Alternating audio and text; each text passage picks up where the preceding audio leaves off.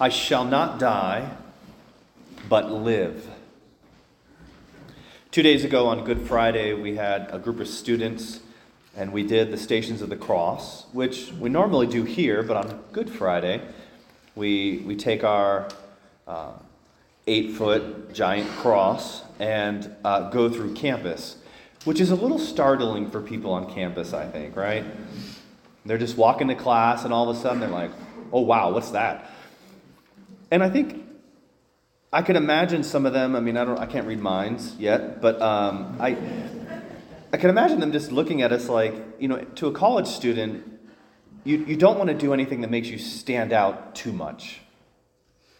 You know, like you want to blend in, and, and that's like the biggest sin nowadays is to stand out too much, to, see, to be seen as an extremist or something, to, you know, to believe in things, but don't believe too much. Right? But what's beautiful too is even in the midst of that, there were a couple students who joined us. They were kind of standing there watching, like maybe they knew it was Good Friday, or maybe they're just like, wow, what's something.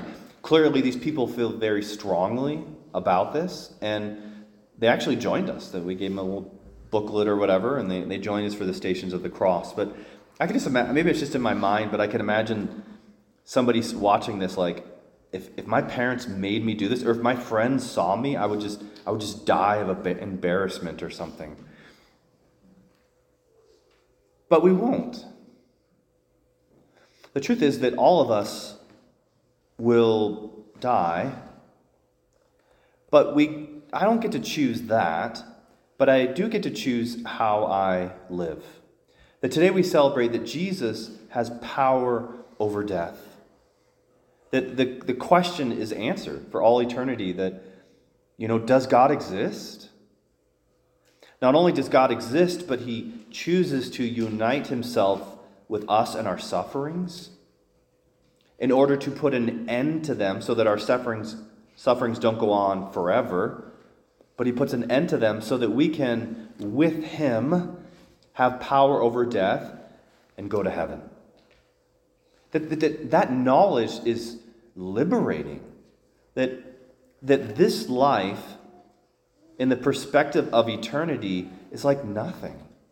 And yet, how we live this life will echo for eternity. That I've heard different theologians talk about this. That you know, uh, Saint Teresa of Avila talks about um, like the seven levels of heaven. So it's kind of interesting.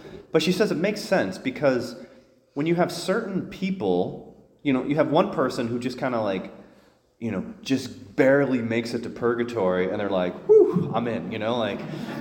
And then you have somebody else, like a Mother Teresa, and she says it makes sense that in heaven that we will share in the glory of God um, to the degree that of how we lived on earth, and we're prepared for that. That it, there's almost a justice about that. And it's like I want to I want to share in that eternal glory, the greatness of it for, forever. But but what's beautiful is is as a Christian, I don't have to wait until I die to share in God's goodness and joy. I, I can experience it now. And so last night we had uh, two baptisms. Uh, one young man was welcomed into the church, and then another, I believe, seven students were confirmed. It was exciting to see these college students who, in the midst of the culture in which they find themselves, they felt drawn to Christ, that Christ offers them something that they can't get anywhere else. And there was so much joy. One young man said afterwards, he's like, Father, this has been five years in the making, and I couldn't be happier. This other girl was, um, she, became, she received confirmation, and she was so overjoyed that she had like gift bags for everybody. So she asked me what my favorite candy was or something, and I was like, ah, well, I got a lot, but uh, I like nutty bars, so I have a whole bag of nutty bars to, uh, to feast on today. But there's, there's so much joy. Like, what Christ offers us is a freedom to really live. I, I had this experience in my life of, because we, we believe that in baptism, we die to sin and we die to this world. And just as Jesus was three days in the tomb, that the, the people have water poured over them three times. It's like you're being drowned three times, that I'm joining Jesus in his death so as to live with him. Not just in heaven, but now. Like, I have this invincible armor that when I die, I'm going to go be with God, that death can't hold me. And, and I had this hit home for me a few years ago, and, and it resonated this week because on Tuesday I was in Phoenix, and my some friends and I got together for a 20th anniversary of sorts. Because 20 years ago, actually, the exact day was Thursday, 20 years ago, uh, several of us were in a 15 passenger van rollover accident.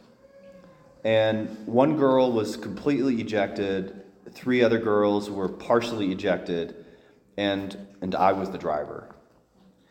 And there was an incredible sorrow and sadness. And I remember we, we were coming from California to Phoenix, and we were, in, we were just outside of Blythe.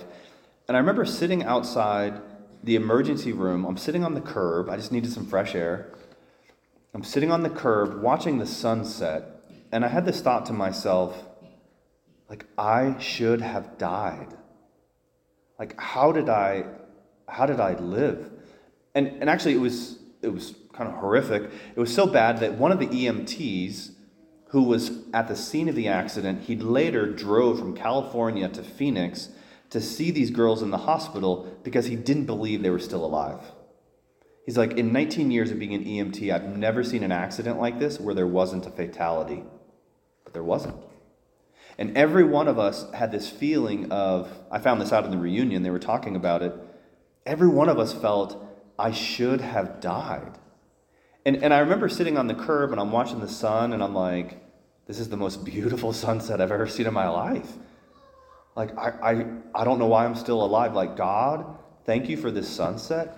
Thank you for my life. Like, everything I have now is like a bonus that I want to I want to live my life for you because you gave me my life and you, you've given me this new life and and I just felt this this freedom. People are like, "Oh, is that when you became a priest?" I was like, "Well, I had already applied, so it wasn't like, well, I guess I'll you know give God everything." But oh, that was already happening. But but it just taught me this idea that that, that time is limited and time is important and how I live my time matters. That, that following Christ is the most important decision of my life.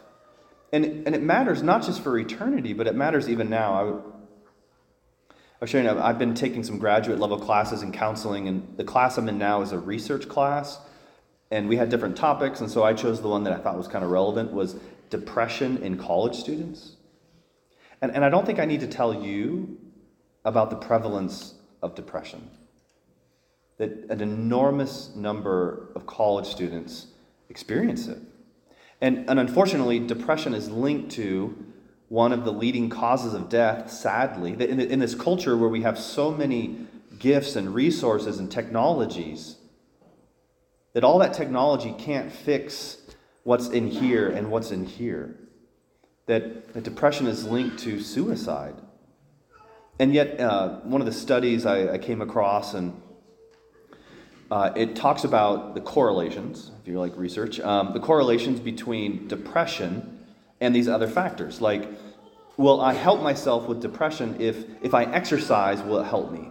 And it's like, eh, not really. Maybe. Um, what if I get a lot of sleep? It's like, eh, not really. The biggest correlation to help myself with depression is God is knowing that the heaviness I feel in life, that, that is actually not on my shoulders, that Christ is with me. Christ says, My yoke is easy, my burden light.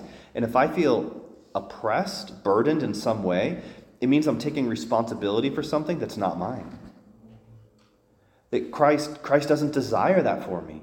Christ wants me to be truly free to live my life. He wants me to have joy. He wants me to have peace that he, he takes the burden on himself on the cross and smashes it. So that, and, and knowing that, knowing that I'm going to die, actually liberates me to choose how I want to live. one of the focus missionaries I support uh, graduated from here. Focus missionaries are college graduates who give at least two years to serve on other college campuses to help college students know God. Like, I mean, and they get it. They're like, we know how hard it is in college, and we want to go help other college students encounter the God of life. And so I support Jamie. Jamie graduated here several years ago, and I saw her at the national conference in January. And we, it was there was like this um, there's a little restaurant bar in the hotel, and I was kind of hanging out talking to somebody. She walked by. I'm like, "Hey, Jamie, how you doing?" Gave her a hug, and she was kind of rattled. She's like, "Can, can you can you just like pray over me, Father?" And and there's all these you know, people drinking everywhere. I'm like, "Right here, right now, okay." Like, we're doing this. And she told me, she's like, "Can you pray over me because driving to the conference, I was in a car accident." I was like, "Oh." I was like, "Yeah." So we just prayed right there, and, and, and she's like, That helps. Thank you so much. Keep praying for me. And then she, she walked off.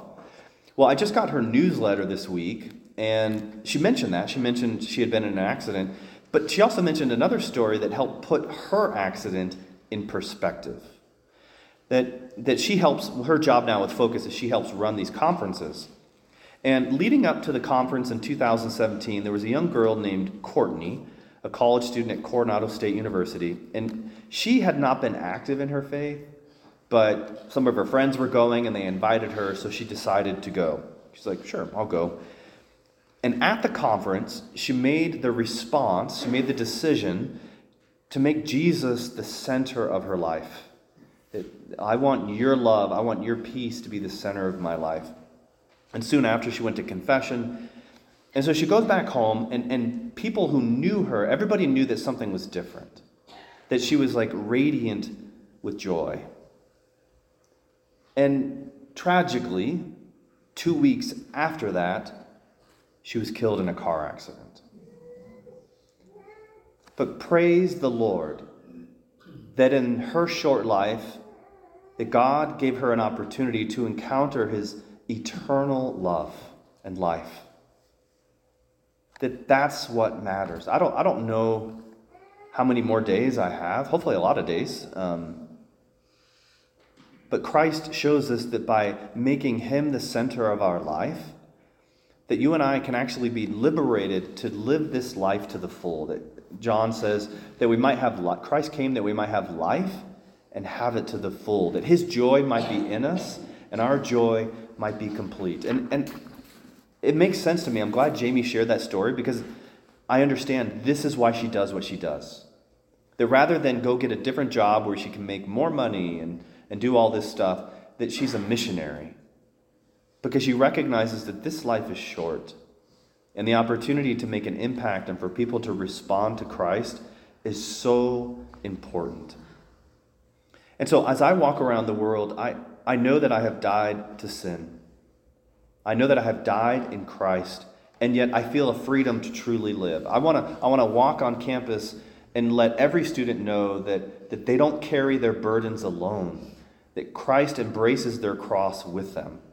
And, and he wants to break what binds them so that they can truly live. That he wants us to know his peace today so that I can know his peace eternally.